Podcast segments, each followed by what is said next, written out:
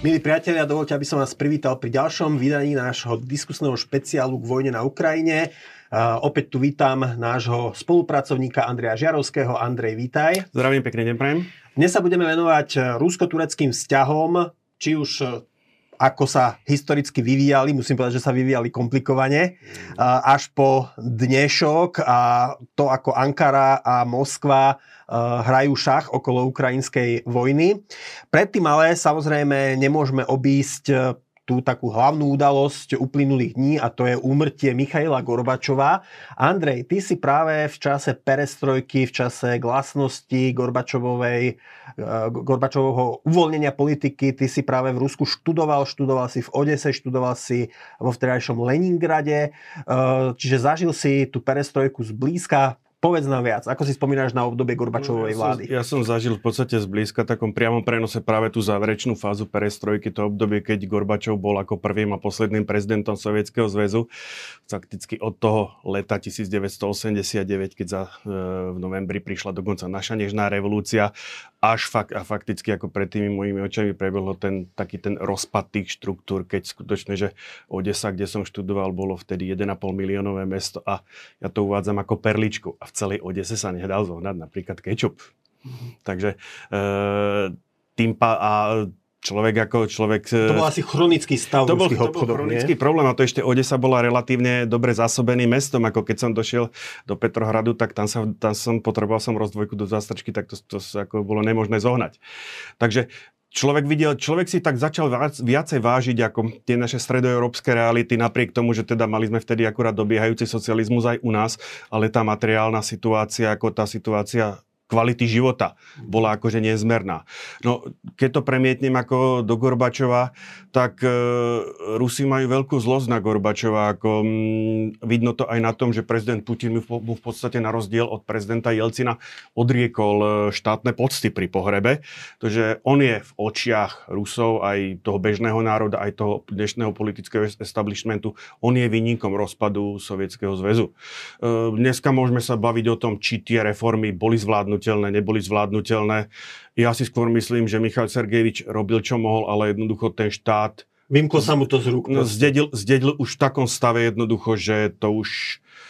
To by už asi nedokázal človek ani ďaleko by som povedal lepších štátnických, štátnickejších kvalít, ktoré mal on. Ja musím povedať, že mňa vždy troška, ako, troška som nad tým dvíhal obočie, že my na Slovensku pokladáme Gorbačova za toho, kto e, istým spôsobom e, ukončil Eh, sovietský komunizmus.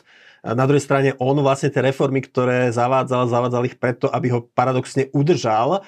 A teda ja si myslím, že ak by sme mali niekoho oslavovať, eh, samozrejme ako Gorby mu patrí zásluha za to, že teda nevystrelil v poslednom záchvate mm-hmm. a svoj atomový arzenál na, na celý svet, ale skôr by teda naša, naša nejaká úcta mala patriť k štátnikom, zo západu, ktorí e, tlačili na ten sovietský zväz a vyvíjali na nátlak, ktorý vytvoril vôbec vnútorné e, podmienky pre reformy ľudia ako Ronald Reagan, Margaret Thatcherová alebo Jan Pavol II. Čiže ako by si možno porovnal týchto troch štátnikov západných, ktorí chceli naozaj e, Ruskú ríšu zlá, Sovietskú ríšu zlá zlomiť a na druhej strane Gorbačov, ktorý ju reformoval, ale preto, aby ju, mohol, aby ju zachoval, aby to pokračovalo. No, je fakt, e, že ten, kto ukončil studenú vojnu, alebo ten, kto priviedol ten zvrat, bol práve Michal Sergejevič Gorbačov. Ako všetci tí politici, o ktorých hovoríš, v podstate boli konzistentne protikomunistický, keď to nazvem niektorý viac, niektorý menej, alebo prodemokratický, z ktorej strany to vezmeme. Ten, kto privodil ten koniec tej studenej vojny, kto, kto e, to doviedol do konca, bol práve Gorbačov, ktorý jednoducho zmenil ten narratív, ale nie že ten narratív, ten postoj Kremla k odzbrojeniu, k, na násled, jednak k odzbrojeniu v zahraničnej politiky, čož bol zo začiatku to bol pragmatické, pragmatické rozhodnutie, ku ktorému dospel, dá sa povedať, už aj Andropov, len nemal, by som povedal, často zrealizovať a skôr naopak, ako on nemal, Andropov na to nemal ani mentálnu výbavu, skôr za tej vlády Andropova ešte došlo k pritiahnutiu tej studenej vojny. Nič menej, tá skutočnosť, že to zbrojenie ťahá ten, tú sovietskú ekonomiku k zemi, tá bola známa už aj jemu, len ako nemal ten priestor s tým niečo urobiť. Fakt fakticky prvé 2-3 roky od toho 85. po ten 87. E, to, čo Gorbačov robil, bolo pokračovanie, by som povedal, tej andropovskej politike a fakticky to robil s andropov, andropovými ľuďmi, andropovým tímom. Už potom samozrejme došlo, došlo mm, k preklopeniu tých zahranično-politických, by som povedal, mm, aspektov, ktoré mali odľahčiť tej sovietskej ekonomike. V jednu chvíľu e, ten Gorbačov dospel k záveru, že jednoducho sa to nedá oddeliť, tá zahraničná politika od, toho vnútor, od tej vnútornej. Že nemôže že, zlepšiť ekonomickú áno, situáciu v Sovietskom zväze, pokiaľ uh, jednoducho neukončí tie šialené výdavky áno, na zbrojenie. Jemu v jednu chvíľu bolo úplne jasné, jednoducho, že ten systém je tak neefektívny, keď už teraz stiahnem len na tú ekonomickú stránku veci, že ani to, keď, keď ho zbaví tej záťaže zbrojenia, že to nepomôže, že jednoducho musí ísť skutočne akože tými reformami do hĺbky a to už sa nedalo bez toho, aby sa nedotkol, by som povedal, aj tej spoločenskej podstaty tej sovietskej spoločnosti, ktorá bola postavená na tej diktatúre proletariátu. No a vo chvíli, keď vyťahol, akože by som povedal, taký ten uholný kameň z tej stavby, tak ono sa to zrútilo jednoducho. Skončilo to tak, že najskôr sa vzbúrili teda zastancovia no. tvrdej línie a to využil Jelcin a pre vyhlásením nezávislosti Ruskej federácie mm-hmm. vlastne Sovietský zväz strátil opodstatnenie. To je ten paradox, že samozrejme zase história nepozná, čo by bolo keby. E, bol tam ten Gorbačov mal plán spolu s Nazarbájevom, spolu s Edvardom Ševardnadzem, ako transformovať ten sovietský zväz do, do nejakej miernejšej podoby. Môžeme teraz diskutovať, či to bolo reálne, či to nebolo, nebolo reálne, ale tú existenciu toho sovietského zväzu paradoxne ukončili tí, ktorí ho chceli zachovať v tej pôvodnej podobe. To je Janajev, Kriučkov, e, minister vnútra Pugo, minister, zahr- minister obrany ja, Jazov, posledný sovietský maršal, ktorí v tom pamätnom auguste 1991 e, sa pokúsili urobiť niečo také o prevrat. Tá rola Gorbačova dodnes je, e, by som povedal, existujú dva výklady, či jednoducho len si nechcel špiniť s tým ruky a e, bolo to s jeho vedomím, alebo či sa mu to jednoducho, či to jednoducho skutočne bolo namierené proti nemu. V každom prípade z tohoto práve pre ten nejednoznačný postoj e, vyšiel z tohoto prevratu jednoznačne porazený víťazom bol Jelcin, ktorý sa v zápätí na to konto dohodol s predstaviteľom Ukrajiny Leonidom Kučmom, s predstaviteľom Bieloruska Šuškevičom na, fakticky na ukončení Sovietskeho zväzu. Uh, Gorbačov na sklonku existencie Sovietskeho zväzu poslal tanky do Litvy a preto v Pobalti na neho teda nepozerajú ako na veľkého osloboditeľa, ale, ho, ale skôr to berú tak, že e, ani tomuto, ani poslednému sovietskému lídrovi sa nepodarilo udržať si ruky čisté od krvi. Uh, Nezašpiniť si ruky od krvi. Gorbačov v jednu chvíľu, akože ho tie, to, to jeho dieťa, tie reformy ho začali predbiehať, keď, keby som to tak mhm. povedal.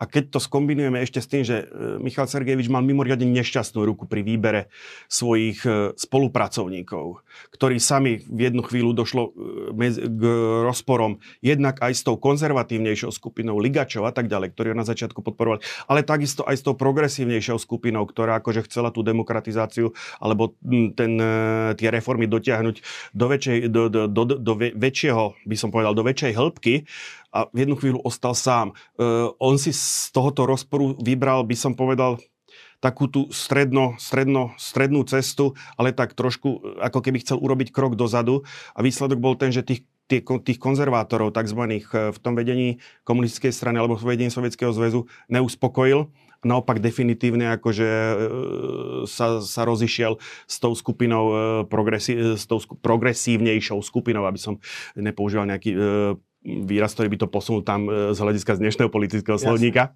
A výsledkom potom bolo, že Ševardnadze odstúpil, s Jakovlejom boli, boli problémy a tak ďalej.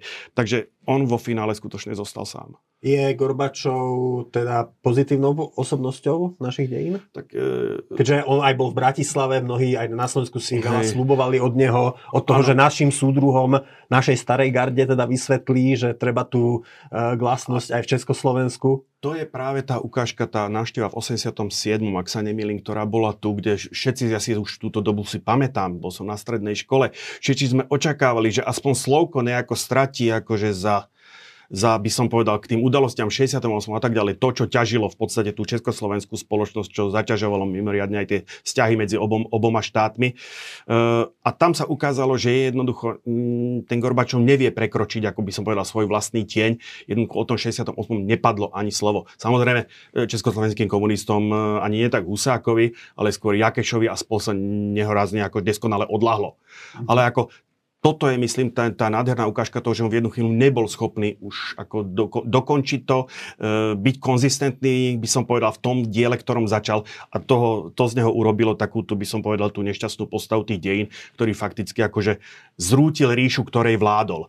Keby som, sa mal, keby som to mal nejako zhrnúť a po, vy, e, zhodnotiť klady, zápory, tak e, z hľadiska historického asi tie klady prevašujú nad tými zápormi. Pozerané z nášho pohľadu, mm. pozerané, pozerané z pohľadu e, Európy pozerané z pohľadu e, demokratického sveta. Koniec koncov, aj z pohľadu Ruska by ten výčet, alebo z pohľadu ruského národa, e, ruského, ruského štátneho záujmu, by ten výčet nemohol, nemusel byť taký záporný, ako sa mu dáva dnes. Len to by sa musela zmeniť optika ruskej spoločnosti, a respektíve hlavne jej nazeranie na priority, to, čo považujú za priority. No, keďže oni be- Nej. za najväčšiu chybu Gorbačova považujú, ako povedal Putin, e, rozpad Sovietskeho zväzu. Ano. Geopolitická tragédia. A jak si sa pomína ten fakt, že fakticky, nie fakticky, ale ten, kto spustil ten rozpad Sovietskeho zväzu, bola, boli práve tí, tí mm, konzervátori, ktorí ako sa tvárili, že ho chcú zachrániť. Dobre, nehajme teda Gorbačova Gorbačovom a poďme k našej téme rusko-tureckých vzťahov. Uh, Rusi teda zviedli asi dva, a, uh, Rusko a Osmanská ríša, respektíve mm, neskôršie... Rusko-turecké vojny sa tomu hovorí Dobre, tak tých bolo asi tucet. 12, áno. Pričom uh, ešte pred možno desiatimi rokmi sa mohlo zdať, že Rusko a Turecko sa zbližujú do, do určitej miery aj na tom základe, že Erdogan aj Putin sú e, v istom zmysle autokrati, ale potom rozdelila ich opäť Sýria. Je tam ten známy prípad, keď, kedy Turci zostrelili uh, Rusko takú stíhačku. SU-24, áno. No, čiže tam, tam to bolo veľmi, veľmi napeté. E, v rusko-ukrajinskej vojne videli sme, že Turci dodali uh, Ukrajine tie svoje drony Bayraktar, na ktoré ukrajinskí vojaci teda údajne aj zložili nejakú pieseň. Na druhej strane Erdogan sa snaží istým spôsobom aj hrať rolu sprostredkovateľa. Videli sme to pri tej otázke uh, možnosti vývoza, vývozu mm-hmm. ukrajinského obilia cez Čierne more.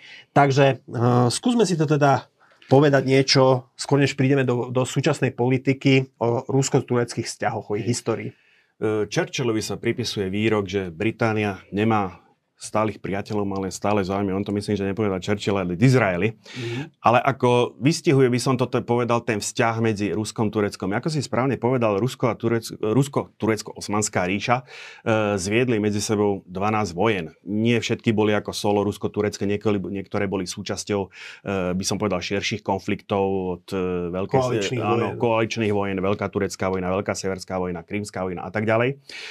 No a e, ten Rusko turecký vzťah sa začal zhruba v tom období, jak, e, ako sme hovorili aj o tých čín, rusko-čínskych vzťahoch. To bola v podstate druhá polovica 16. storočia, keď za vlády Ivana IV. Rozného. Ivana IV. Rozného e, bol k Rusku pripojený Kazanský chanát, neskôr Astrachanský chanát, 1570 bola vybudovaná veľmi dôležitá pevnosť no, Azov.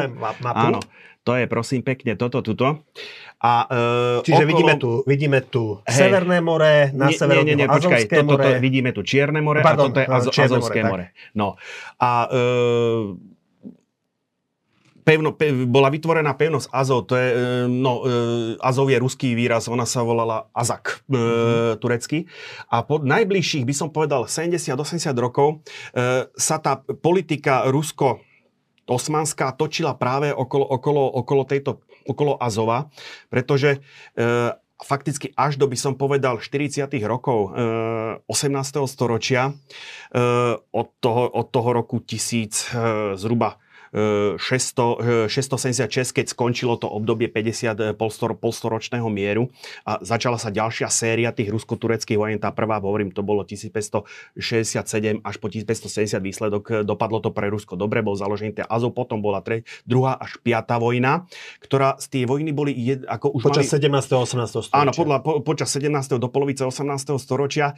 E, tie výsledky tam boli nejednoznačné. E, Bachčisarajský mier, Azov pri, stratil právo mať opevnenia. E, dokonca potom e, v rámci zapojenia sa do Veľkej tureckej vojny, to je 1683 bitka pri Viedni, ono to malo aj svoj rusko-turecký, rusko-tureckú verziu. Tá nedopadla pre Rusov až tak dobre. Sice dokázali ako zase nejakým spôsobom e, si zabezpečiť ten Azov, ale v jednu chvíľu museli za užívanie Azova platiť tribút krymskému chanátu. Ešte sa ťa spýtam, aby možno sme mm-hmm. to mhm. zasadili do takých širších súvislostí. Krymský chanát, to je to šrafované Áno. toto.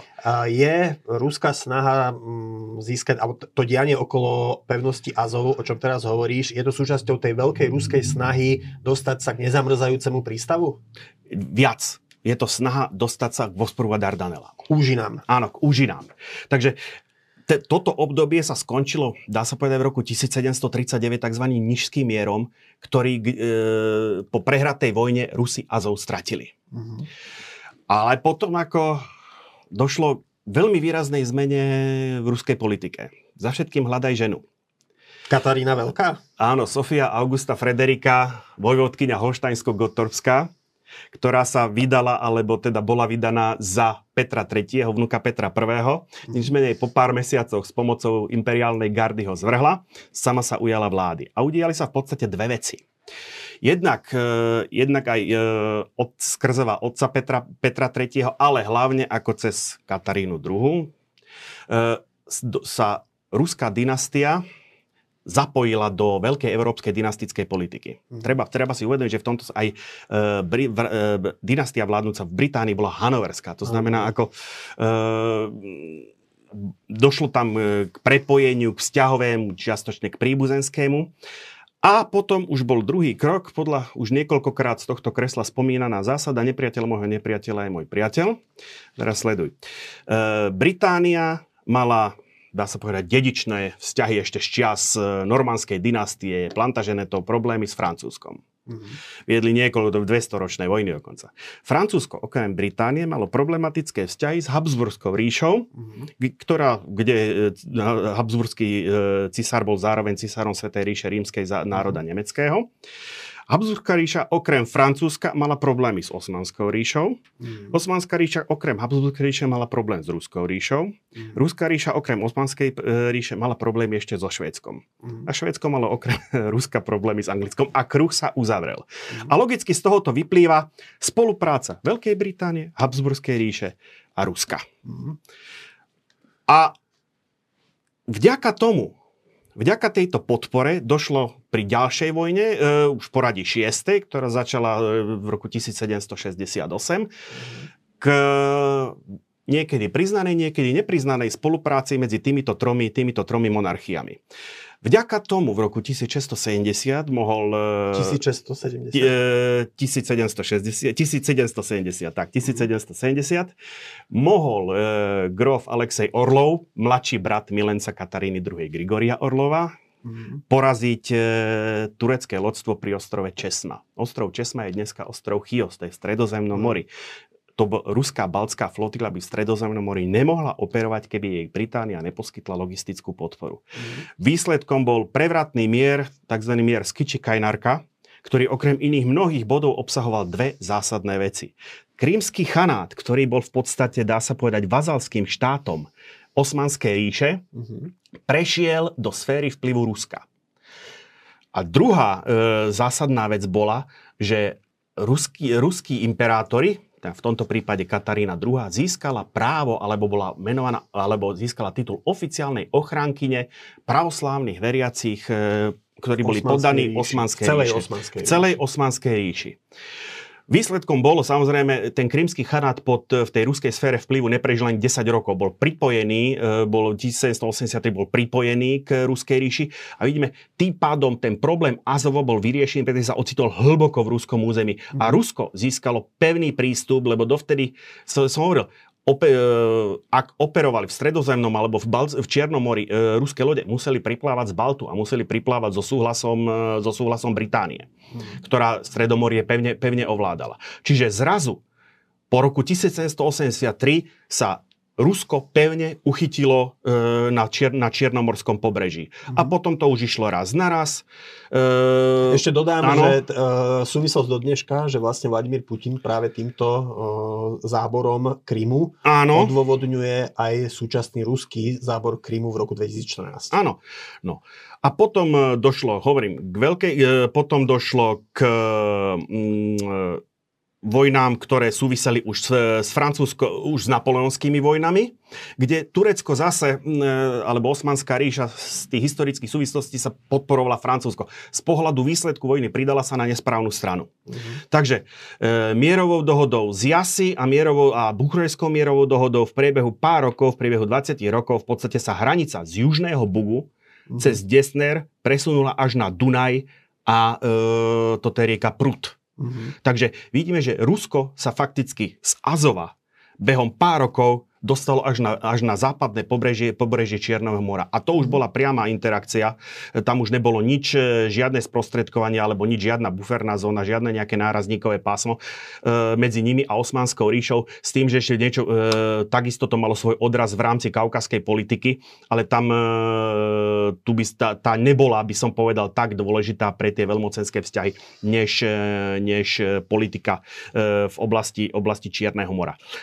Čiže jeden zlomový moment je dohoda z Kiči Kajnárka 21.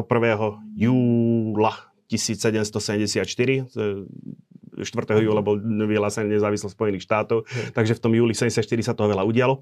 Ďalšiemu zlomovému momentu došlo k 1829, hmm. to je e, vojna za nezávislosť Grécka. Áno. Bitka pri Navarine. Táto bitka, e, fakticky, e, ruské, e, turecké alebo osmanské lodstvo v nej bolo rozdrvené spojeným lodstvom Británie, ktorá mala e, najväčší kontingent, Francúzsko a svoju eskadru tam malo aj, malo aj Rusko. Táto bitka je z techniky, ako by som povedal, z taktického hľadiska zaujímavá tým, že bola vybojovaná na kotvách. Mm-hmm. To znamená, ako lode stáli na kotvách a pálili proti sebe. Britské námorico bolo v rýchlosti palby neprekonateľné, takisto v manevrovaní ako s pomocou člnov. Takže ruská, turecká flotila bola úplne vymazaná. Ale e, medzi tým, alebo paralelne s týmto procesom dochádzalo už k zmene postoja Británie. Pri jednoducho tie záujmy Británie boli by som povedal, ten vplyv, ktorý dosiahli na ten istambulský dvor, už boli saturované. A aj po tejto bitke, ku ktorej došlo, e, by som povedal, nechtiac z pohľadu Británie, tam taký detail. Británia a Turecko v danom momente neboli vo vojnovom stave. Mm. Takže to, to boli také by som povedal, také niansy potom eh, musel riešiť eh, britský premiér, že ako nakladať zranenými a s pozostalými vdovami padli v tejto bitke, lebo Británia nebola formálne vo vojnovom stave. Dokonca došlo k tomu, že král Juraj IV, keď vyznamenával Kodriktona, admirála Kodriktona, ktorý velil e, britskej flotile v tejto bitke, tak ako sa nehal počuť, takže Kodrikton, Kodriktonovi ako sa to donieslo do uší, že no, da, zavesil som mu na krk vyznamenanie, ale mal som mu dať mašlu, pretože ako vo svojich dôsledkoch už by som povedal, tá, Brit, tá britská politika už smerovala skôr zachovaniu toho Turecka, pretože nebol zájem e, Británie pripustiť e, prítomnosť Ruska za úžinami Bospora Dardanely.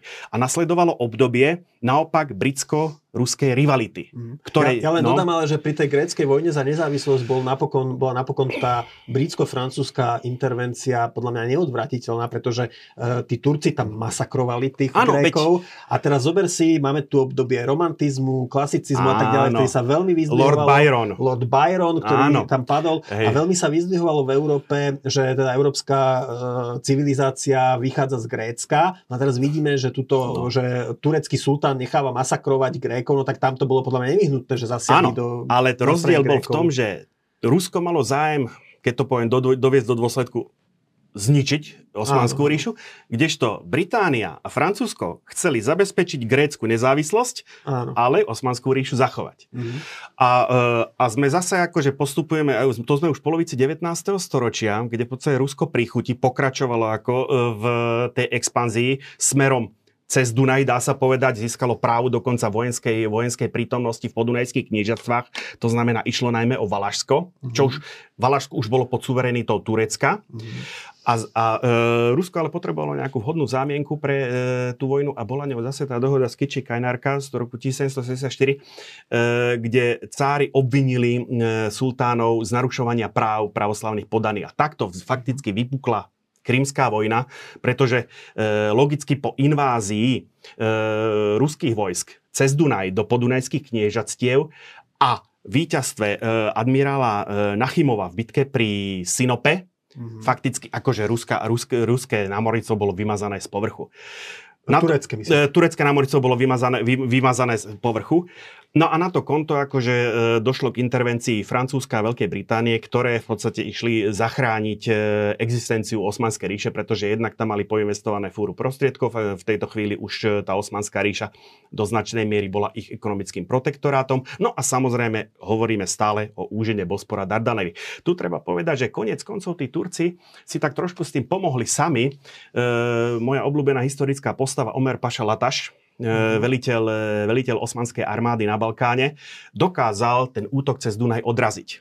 Nič menej, medzi tým už došlo k vylodeniu e, anglo-francúzských vojsk. E, premiest, e, to bol, sám to bolo v Rumunsku, v Konstanci, v zápätí došlo k výsadku v Eupatorii, e, na pobreží Krymu, to je niekde tu prosím, a séria bitka na Alme, bitka na Inkermane, bitka pri Balaklave, obsadenie Sevastopolu, bitka, e, celá vojna skončila pre Rusko totálnou katastrofou. E, na 20 rokov nesmeli držať na Černomori žiadne námorníctvo. Ja by som možno ešte vysvetlil e, divákom, aby bolo jasné, že prečo, prečo to Británii tak vadilo, že by sa Rusko mohlo zmocniť Bosporu a Dardanely.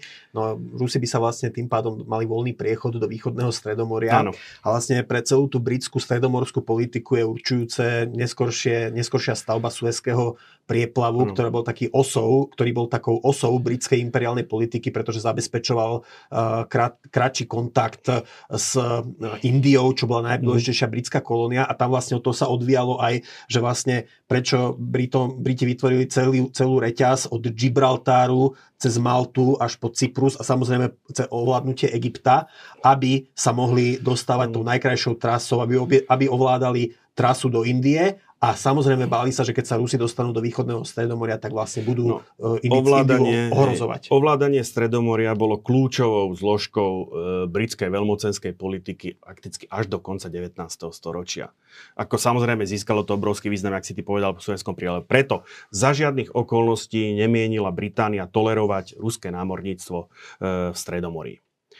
Čož bol teda to bol ten primárny dôvod, prečo došlo k e, krímskej vojne. No, takzvaná posledná e, rusko-turecká, e, vojna bola e, v 1878. Mm-hmm. A tam to už e, medzi tým došlo k, by som povedal, k rehabilitácii čiernomorskej ruskej politiky, pretože Rusko zjednotilo do Nemecka, porazilo Francúzsko, ktoré bolo hlavným garantom práve tých e, výsledku, výsledku krímskej vojny.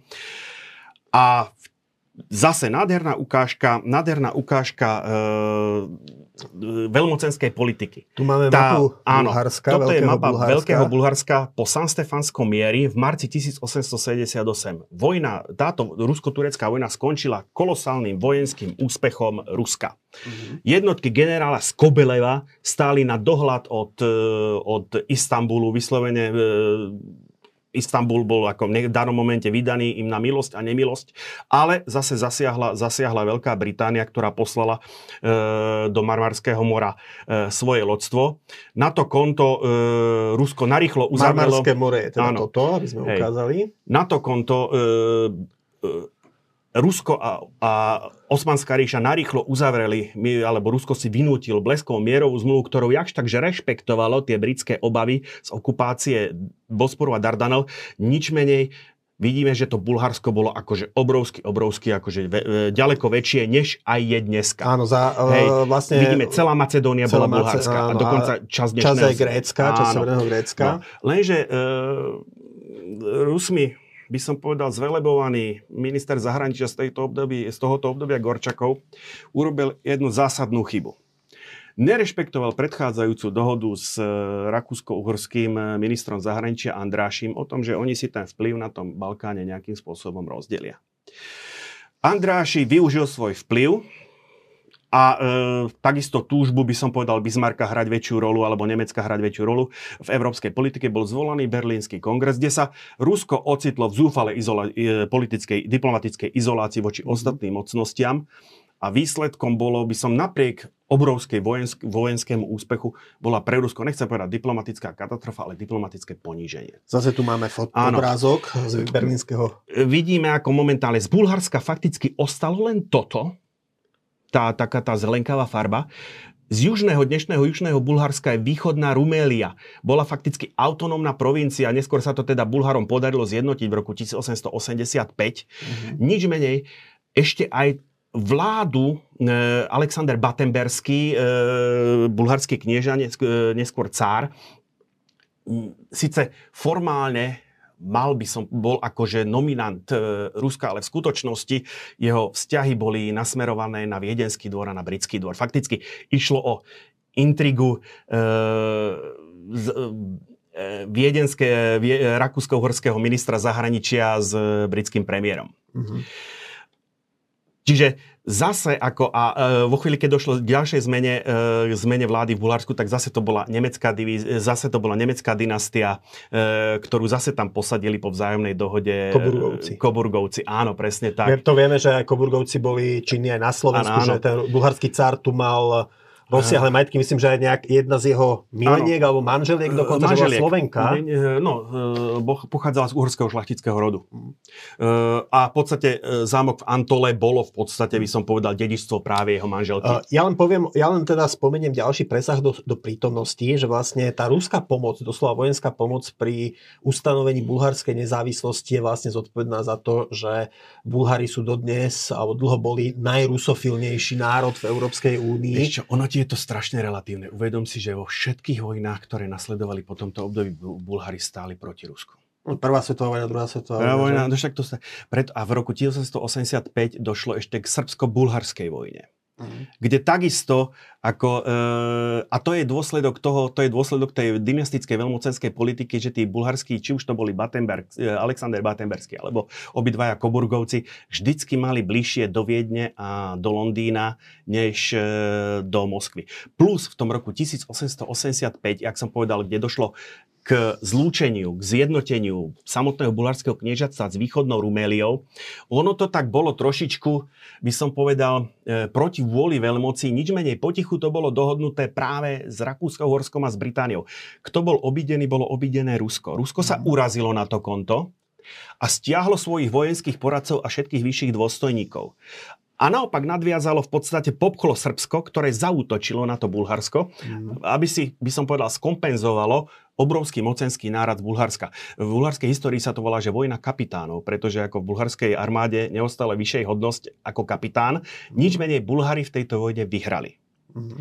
A e, tu môžeme hľadať ten začiatok, ten pôvod toho, prečo Bulharsko vo všetkých vojnách e, ktoré nasledovali po tomto období, vždy stálo mm-hmm. proti, proti Rusku. Sice e, relatívne rusofilní. Keď pozrieš na bulharské vojenské uniformy, sú to fakticky evidentne vidno ten ruský vplyv na nich. Mm-hmm. E, dodnes dá sa povedať. Ale jednoducho e, ten by som povedal zase stáli, nestáli priatelia a stále, stále záujmy tie bulharské záujmy, či už dynastické alebo geopolitické, jednoducho skôr smerovali k spojenectvu s e, tým Rakúskou-Horskom. Na, druhej stra- na druhej strane, ako treba aj povedať, že Bulhári dnes tiež sú vlastne na strane napadnutej Ukrajiny. Ja som ano. tam bol na dovolenke tento rok a taktiež ako z mnohých aj súkromných balkónov vyseli ukrajinské vlajky. Myslím, že Rusku som videl raz. Ja som tam bol na boli... obchodných rokovaniach ako z, v oblasti mojej profesie, ktorej pôsobím v energetike a môžem to potvrdiť takisto to. Že ako nejaký ten proruský sentiment e, tam nie je. Mhm. Nie, alebo nie alebo prešiel je, možno na Ukrajinu. Hej, ale, alebo nie je taký silný. To dokonca by som povedal, že u nás ten, ten proruský sentiment e, je väčší. Dobre, takže, takže prvá, prišli sme takto do 20. storočia. Áno, v podstate prvá svetová vojna, e, kde mm, e, zase Turecko a Rusko sa ocitlo pro, proti sebe, e, bitka pri Sanikamiš, e, víťazstvo Turecka, nič menej Judeničová ofenzíva, postúpilo sa hlboko do, e, ruské vojsko postúpilo hlboko, hlboko e, do tureckého, tureckého územia až po jazero Van. Medzi tým došlo samozrejme k arménskej genocíde, ktorú práve vyvolal ako postup, postup ruských armád. To je arménska menšina bola obvinená zo spolupráce. Mm-hmm čiastočne dôvodne, čiastočne bezdôvodne. Samozrejme, tá reakcia bola, tá reakcia bola neprimeraná. Tam bol aj ten dôvod, že Arméni ano. boli silne zastúpení aj v obchode, čiže tam boli také, že etno-sociálne no. napätia. Áno, nič menej. V 1917 došlo k revolúcii v Rusku. E, bu, e, Turecko sa takisto ocitlo, alebo Osmanská ríša medzi, medzi, porazenými, medzi porazenými v prvej svetovej vojne. Došlo k rozpadu Osmanskej ríše, na to konto e, došlo k vytvoreniu e, etnického alebo národného tureckého štátu pod vedením Mustafu Kemala Atatürka.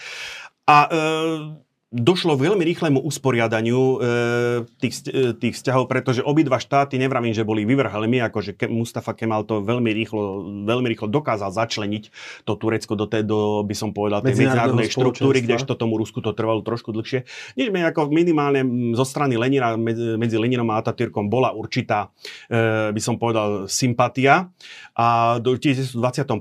bola uzatvorená dohoda z Karsu, ktorou sa Rusko turecká hranica, už e, teda fakticky hranica Sovietskeho zväzu, neskôr aj so začlenenými e, zväzovými kaukaskými republikami, Arménskom, Gruzískom a Azerbajdžanom, posunula pred rok 1878 a tá hranica fakticky taká je aj dnes. To je vlastne zaujímavé, že, že ak sa nemýlim, tak e, Rusia, Turci od vzniku Tureckej republiky už spolu nebojovali. Samozrejme, Áno. že bolo tu napätie, Rusko, Turecko vstúpilo do NATO, v druhej svetovej bolo teda Turecko mm-hmm. neutrálne, po vojne vstúpilo do NATO, lebo sa obávali, že aj Američania, že by aj Sovietský zväz mohol mať záujem e, dobiť Bospora Dardanely a, a, a posilniť svoju situáciu vo východnom Stredomorí. Ale teda odtedy v podstate nebojujú. Áno, t- Turecku sa tým, že vstúpilo do NATO, fakticky podarilo, by som povedal, globalizovať ten chronický problém, e, tú, e, tú ambíciu Ruska kontrolovať Bospora Dardanely. Uh-huh. E, tým, že keďže boli súčasťou NATO, tak článok 5 a tak ďalej, tým pádom e, otázka bosporodajná bola otázka globálnej bezpečnosti, dá sa to povedať. Mm. Preto medzi Tureckom a Ruskom nedo, Tureckom a Sovietským zväzom e, od, po druhej svetovej vojne nedošlo k nejakým, k nejakým výrazným incidentom, napriek tomu, že z tureckého územia vzlietali americké špionážne lietadla. E, incident e, nad Sverdlovskom 1956, ak sa nemýlim. Aj vlastne kubánska kríza bola vyriešená tak, že Sovieti stiahnu rakety z Kuby a Američania zase rakety z Turecka. Áno, a je dodnes ako, že sú vášnivé spory o tom, či to bolo už zamýšľané predtým, alebo či to bolo ad hoc.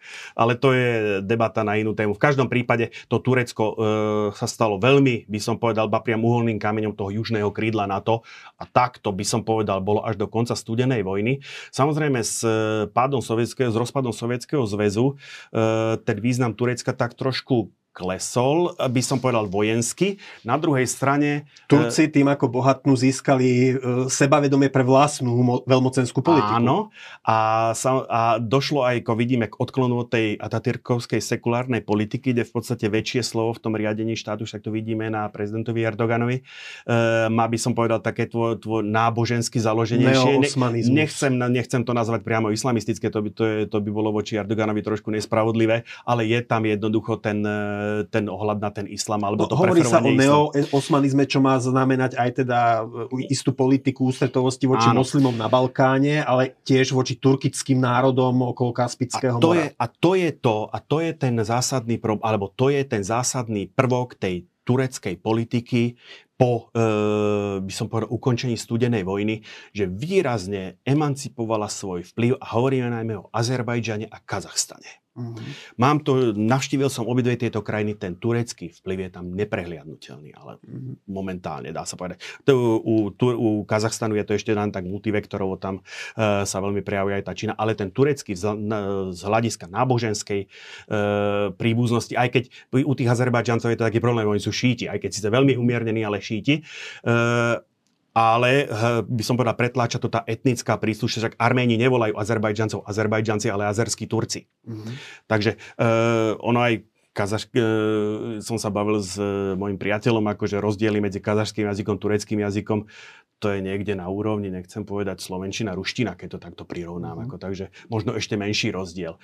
Takže skutočne to Turecko si začalo e, budovať ten svoj vplyv. Prejavilo sa to teraz nedávno pri druhej vojne o Náhorný Karabach, kde v podstate Azerbajdžan vďačí za tie vojenské úspechy, ktorým dosiahol skutočne veľmi masívnej podpore. Jednak svojmu ropnému bohatstvu a jednak akože skutočne masívnej podpore Turecka a Rusko muselo uznať. To bol práve ako, síce Rusko dokázalo zachrániť alebo dokázalo zabrániť úplnej likvidácii e, náhorného Karabachu. E, ono tak trošku vyt, iš, iš, išlo to aj vytrestať ten arménsky režim, ktorý si chvíľu začal robiť nezávislú politiku, ale jednoducho v, konštantou sa stala trvalá turecká prítomnosť v postsovietskom priestore.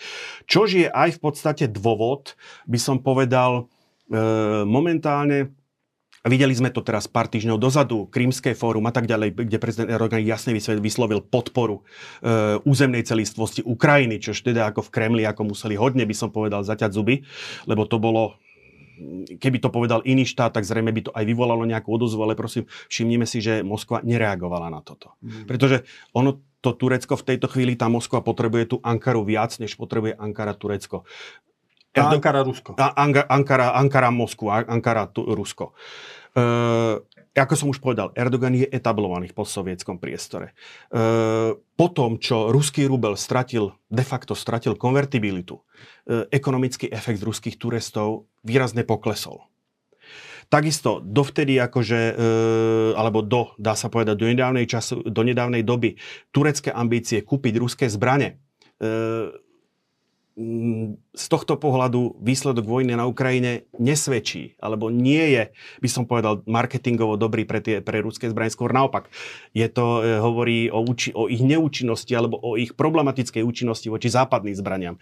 Takže z tohoto pohľadu takto treba čítať aj to e, vyhlásenie prezidenta Erdogana. Plus je tu jedna konštanta, o ktorej sme hovorili aj pri rusko-čínskych vzťahoch. To, čo je pre Čínu Tajvan, to je pre Turecko Kurdistan. Turecko v podstate voči Kurdistanu uplatňuje, by som povedal, svoju variantu jedne, jednej Číny. Politiky jednej Číny. Áno. A preto e, Putinová politika tých odštiepeneckých republik neladí jednoducho zase s touto politikou, s touto politikou jednotného Turecka alebo nepodporovania separatizmu. Mm-hmm. A preto aj to Erdoganovo vyhlásenie je jednoznačná podpora. E, jednak fakticky aj nielen slovne, ale predajom zbraň, zbraň, zbraňových systémov. Mm-hmm to není len Bayraktar, to sú aj obrnené autá, Kobra a podobne. E, dokonca, dokonca myslím, že došlo aj na, aj, aj na ručné zbrania alebo niečo také. A, e,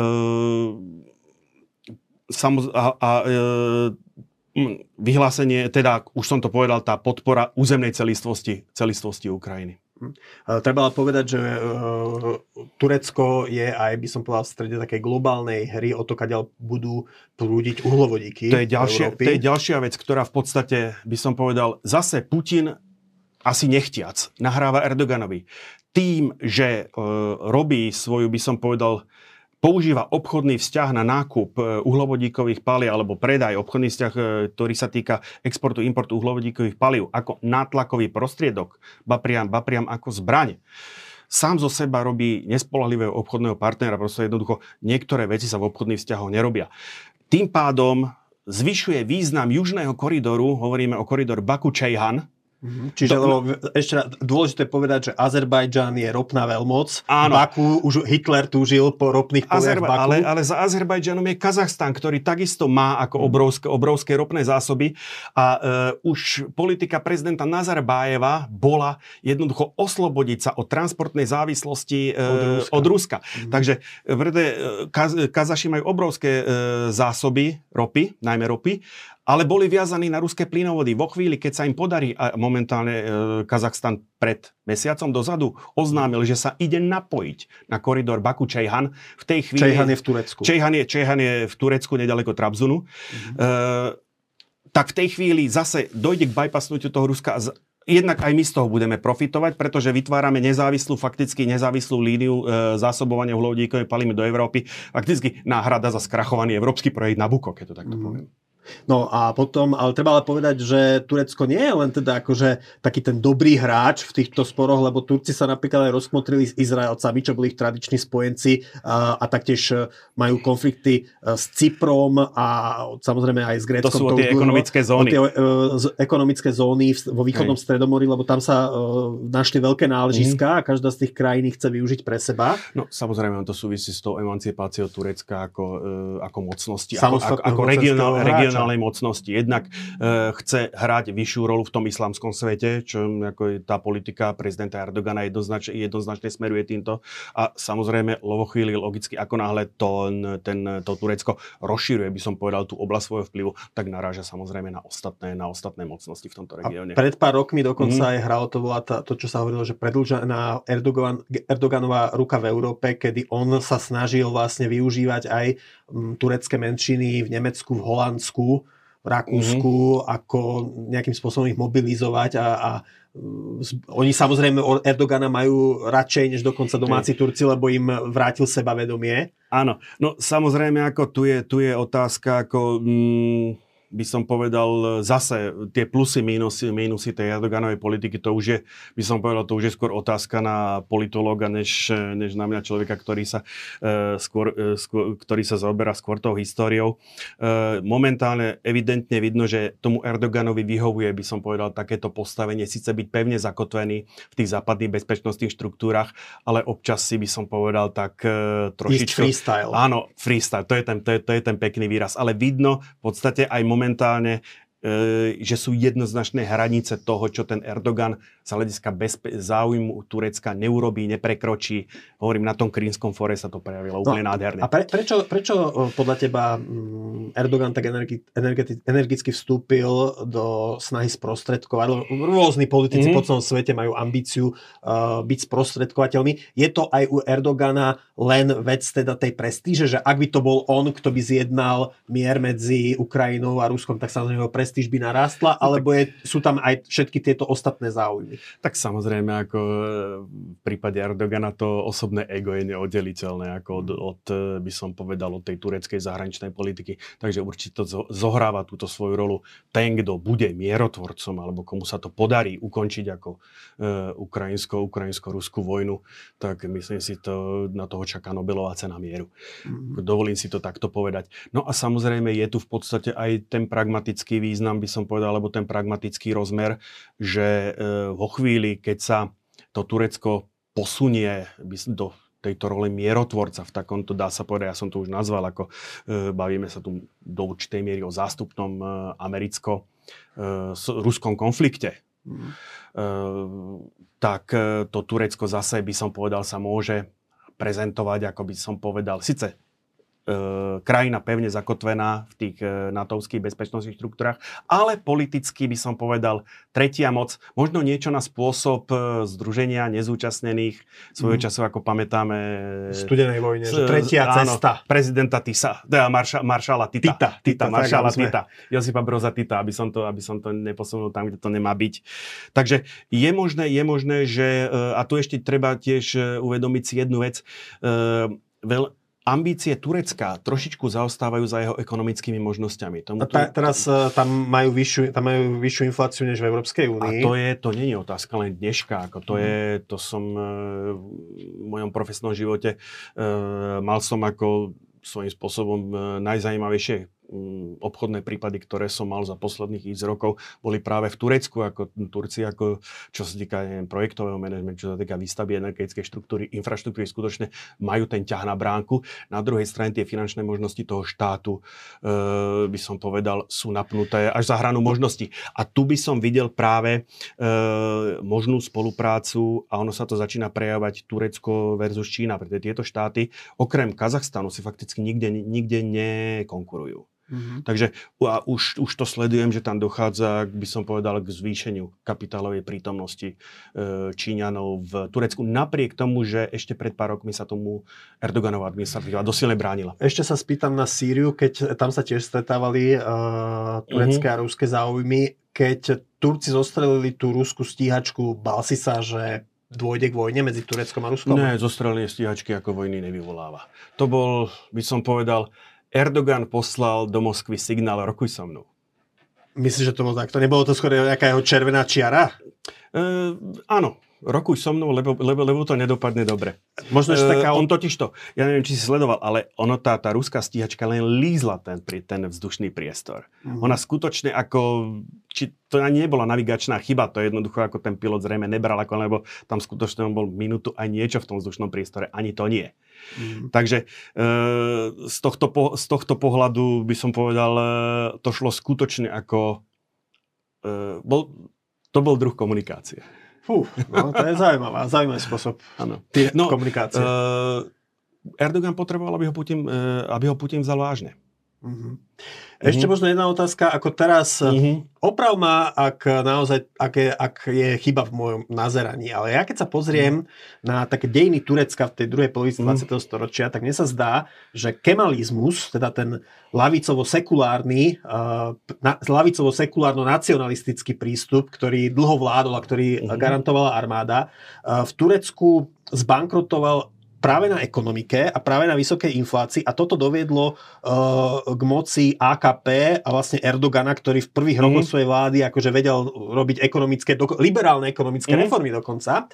Dnes ale v súčasnosti je to ale práve Erdoganov režim, ktorému sa vyčíta, že centrálnej banke teda zasahuje do roboty a že je zodpovedný za cválajúcu infláciu v Turecku.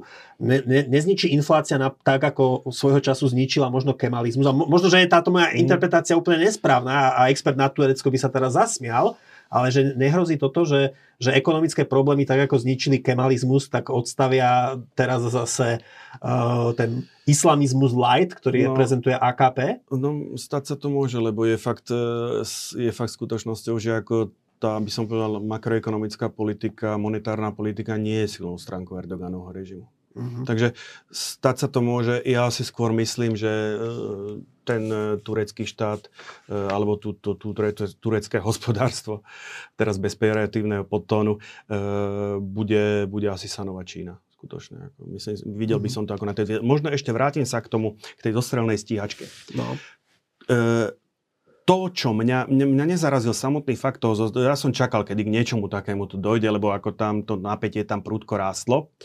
To, čo mňa zarazilo a prečo hovorím, že to bol spôsob komunikácie, tá rýchlosť, s akou došlo k usporiadaniu vzťahov medzi Ruskom a Tureckom po tomto incidente. Po tomto incidente. To bolo skutočne akože bavíme sa o dňoch. Do dvoch týždňov boli dohodnutí. Rozdelili si sféry a odtedy sa tiahne tá spolupráca e, Ruska-Turecka, dá sa povedať, ktorá tak vyvolávala nervozitu vo Washingtone, koketovanie s nákupom zbraní podobne. Aj keď e, dneska si kladiem otázku, prečo. E, za normálne okolnosti by Rusko žiadnemu členskému štátu na to zbranie nepredalo. Takže to je riziko logicky, ako napriek tomu, že Rusko do zahraničia vždy predáva také light verzie svojich mm. zbraní, nie plnohodnotné a tak ďalej. Nič menej, ako že predsa len ako e, tá zbraň sa dostane do rúk, ktoré nemusia s ňou mať e, zrovna, by som povedal, voči Rusku priateľské úmysly.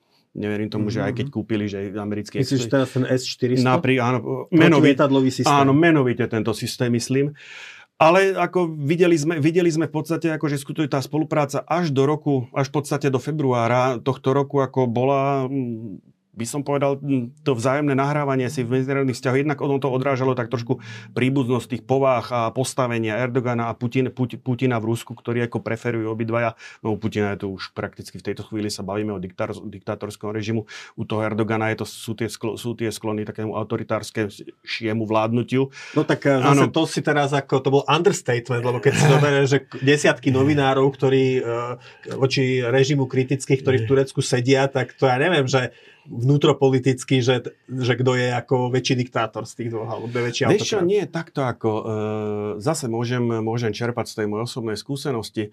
Áno, e, to Ture, tomu Erdogan vládne tomu Turecku pevnou rukou. Ako ale ako rozhodne to nie je nejaký drakonický režim. Je zase pravda, že teda nepočul s... som, že by, že by jeho odporcovia hromadne vypadávali z okien, ne, ako v poslednej dobe. Áno, s, aj keď som hovorím, však by bolo obdobie, keď som skutočne veľmi často chodil akože do Turecka s Turkami, pri Ajrane, nevravím občas pri Vinku, ale pri Ajrane väčšinou akože e, sa dalo baviť o čomkoľvek. Ako Turci majú v sebe určitý pragmatizmus, Áno, ktorý hej. teda... Tam necítil som nejaký zmysle strach, nejaký strach z toho, že by mm. akože nemohol niečo, by som bez problémov akože politické témy sa bavili a neboli tam iba vyslovene akože... Samozrejme, m, boli ľudia, ktorí podporovali, boli ľudia, ktorí mali výhrady, ale ako ten, ten osobný pocit nebol taký, že by tí ľudia mali strach vypovedať svoj ako, názor. Môj taký osobný pocit z Turkov je, že ako pre nich, pre teda bežných Turkov, ale čiastočne sa to mm. premieta do politiky, tak je veľmi dôležitý biznis. Uh, v zmysle, že naozaj, že že, ideolo, že ideológia, že to sú troška také keci pre nich a dôležité Turci, je biznis. Čo môže dostať sú, za koľko? Turci sú veľmi hrdý národ, ako veľmi mm-hmm. si mhm. zakladajú na svojej histórii. To zase, ja, ktorý akože mám zrovna však aj tieto, turecké, táto, tieto rusko-turecké vzťahy, na toto som sa veľmi tešil, som sa ani nemusel veľmi pripravovať, mám to, mám to v hlave. Takže ja mám tú výhodu, že tie turecké dejiny, bitku, Dardanely a tak ďalej, akože viem e, sa s nimi pobaviť na túto tému. Turci to majú strašne radi, ako, mm-hmm. lebo oni si na tej svojej histórii skutočne akože zakladajú. Je to skutočne, je to hrdý národ. Mm-hmm. Na druhej strane by som povedal, vedia sa pozrieť na svoju minulosť a na svojich politických predstaviteľov kriticky. Mm-hmm. Takže nie je to akože v tomto, v tomto smere, to by som, by som povedal, uh, nie je to tak zošnurované, ako to, ako, ako to máme možnosť vidieť v niektorých diktatúrach. Uzavriem to. Mm-hmm. Turecko, budeme o nich ešte počuť, treba s nimi rátať, je to proste relevantný hráč, čiže ano. to treba brať na vedomie. Uh, Andrej, ja ti ďakujem, že si dnes prišiel. Ďakujem aj vám, milí diváci. Uh, ak sa vám video páčilo, dajte nám like, staňte sa podporovateľmi kanála Postoj TV. Na linku pod týmto videom si môžete objednať aj Andrejovú knihu Ruské storočie vojen. Víťazstvo porážky od Stalina po Putina. Táto kniha už dnes existuje aj ako CD, nahovorené uh, známym hercom Martinom Kaprálikom, takže dá sa, po, dá sa vlastne aj v zápchách počúvať uh, v aute napríklad a niekedy na budúce sa zase stretneme pri ďalšom vydaní nášho špeciálu v Ukrajine. Andrej, ďakujem, ďakujem vám. Dovidenia a pekný deň. Dovidenia, všetko dobré prajem.